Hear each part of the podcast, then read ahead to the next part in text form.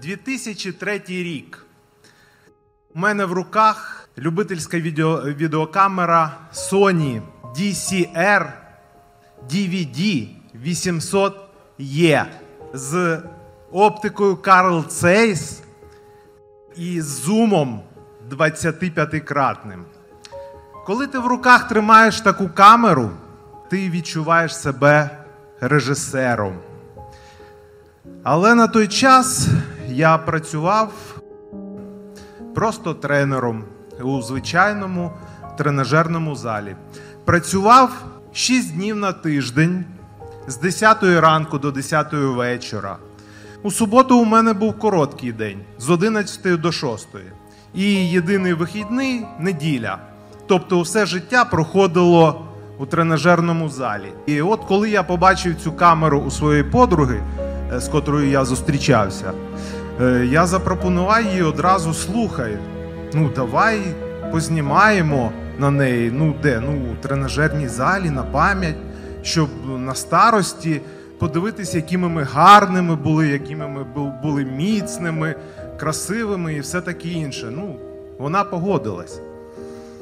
І я почав реалізовувати свій режисерський талант. Я зняв дуже багато цікавих кадрів, тобто як атлети піднімають вагу, ну от потім як вони її опускають, потім, потім знову піднімають, знову опускають. Якби це, це було дуже дуже е, цікаво.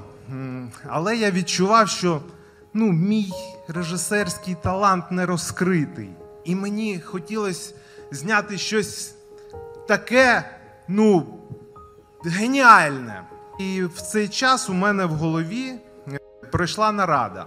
На нараді були присутні Владік, десь такий, Влад, ну і Владислав. Була ще одна субстанція, це такий зовнішній тестостерон, котрий дуже впливав на Владислава при прийнятті рішень.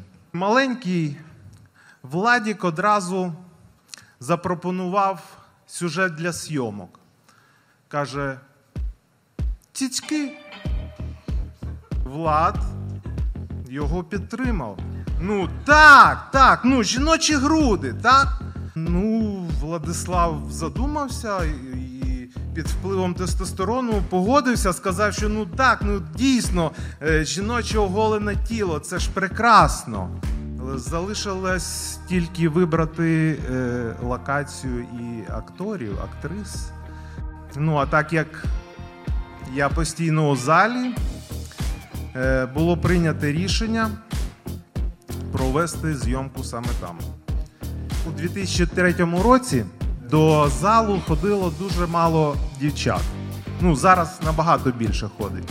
От. Тому для економії простору було прийнято рішення поєднати тренерську і жіночу роздягальню. У тренерській поставили, ну, у тренерській стояв стіл, за котрим е, я міг написати програми для клієнтів також поснідати.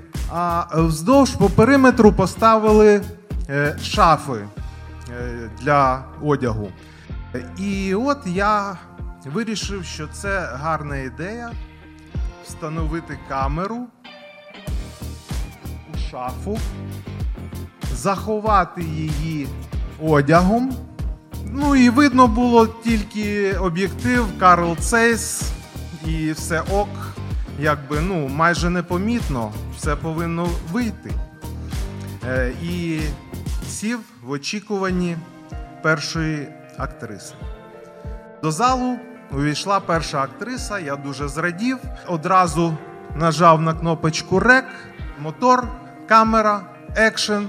І я відправився на вихід, став коло шведської стінки в очікуванні свого режисерського тріумфу. Актриса зайшла на знімальний майданчик, от, але дуже швидко е, покинула його. А я одразу е, з інтересом побіг передивитись е, перший дубль, якби, е, що так, швидко. Я взяв екранчик, нажав плей. Ну, перший млинець, як то кажуть, комом вийшов. Дівчина вже прийшла переодягнута, тобто вона зняла верхню одежу, одягла спортивне взуття і пішла тренуватись. Ну, добре, думаю, ну нічого страшного, можна ще раз спробувати.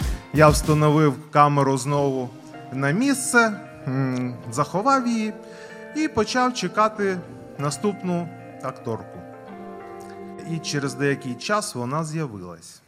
Це була Софія. Анджеліна Джолі і Моніка Белуччі не мають нічого е, спільного із зовнішністю Софії. Але у Софії було щось таке, е, що приваблювало чоловіків не менше. Тому я зрадів також рек, також е, камера мотор екшен, шведська стінка, очікування. Коли вона вийшла, я вирішив, ні, я одразу не буду дивитись. Я дочекаюсь, поки вона потренується. І вже коли е, із зали вийде останній клієнт, я сяду і буду насолоджуватись е, своїм режисерським дебютом. Останній клієнт вийшов, я взяв камеру, е, нажав плей і побачив, що вона майже одразу помітила камеру, підійшла, нахилилася до неї і прямо в камеру сказала: Ну, ти попав, збочинець. Побачивши це, е, в мене підкосились ноги. Я присів е, за стіл і побачив, що ключів від зали, котрі я завжди клав у е, е, куток, їх там не було. І я зрозумів, що я дійсно попав. Від переживань, що буде далі, е, мій шлунок е, запросив мене до вбиральні, щоб я там посидів і напружено е, подумав над подальшою своєю судьбою. Е, Що я і зробив, Е, коли мені стало легше, я вийшов, е, виключив світло у залі і сів за стіл у роздумах, як мені виходити з цієї ситуації. Е, Так я роздумував до 11 години. Об 11 годині я цокотіння, неспішне цокотіння жіночих каблуків. У лунному світлі я побачив силует е, Софії. Мені було лячно, е, мені було соромно, я хотів провалитися, е, втікти, розтворитися, але е, вона вже підійшла досить близько і сказала мені і зробила наступне. Ти це хотів побачити? У мене не було слів. Я не знав, що їй відповісти, бо е, мій стан був дуже-дуже розгублений.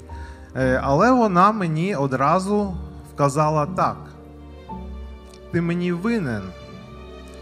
І я хочу, щоб ти розрахувався зі мною. Для початку на оцій лавці для жиму. У мене е, є дівчина, і у мене є з'явився борг. Що мені робити? Е, Ну, якби надія залишитись, я зрозумів, що е, режисером я вже не стану, то хоча б залишусь тренером. І я пішов розраховуватись.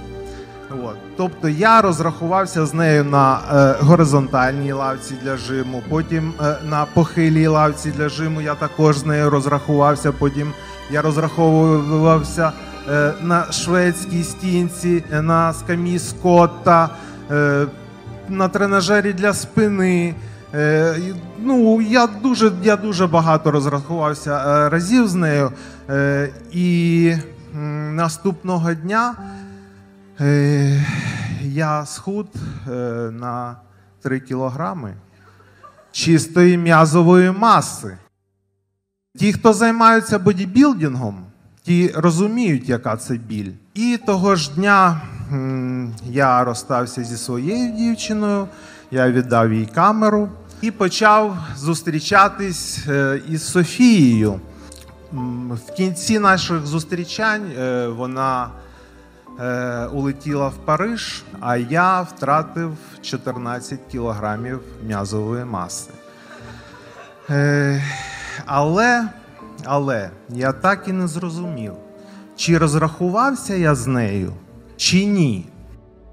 І е, з цього я зробив один, е, один е, висновок, що завжди, коли у тебе є якісь зобов'язання з іншою людиною, потрібен договір, де чітко повинні бути прописані дата початку дії договора, дата закінчення. І у кожному пункті повинні бути прописані всі права і обов'язки сторін. Але у мене такого договору не було. І якби зараз, коли я згадую цю історію, мені дуже страшно, е, що вона може повернутись. А у мене, щоб ви розуміли, у мене сім'я, у мене є жінка, є дитина, є собака. І якщо вона повернеться і скаже мені, що я їй ще щось винен, е, я, я, я не знаю, як мені бути. Але саме страшне, знаєте що? Що, що я мрію. Я мрію, щоб вона повернулась.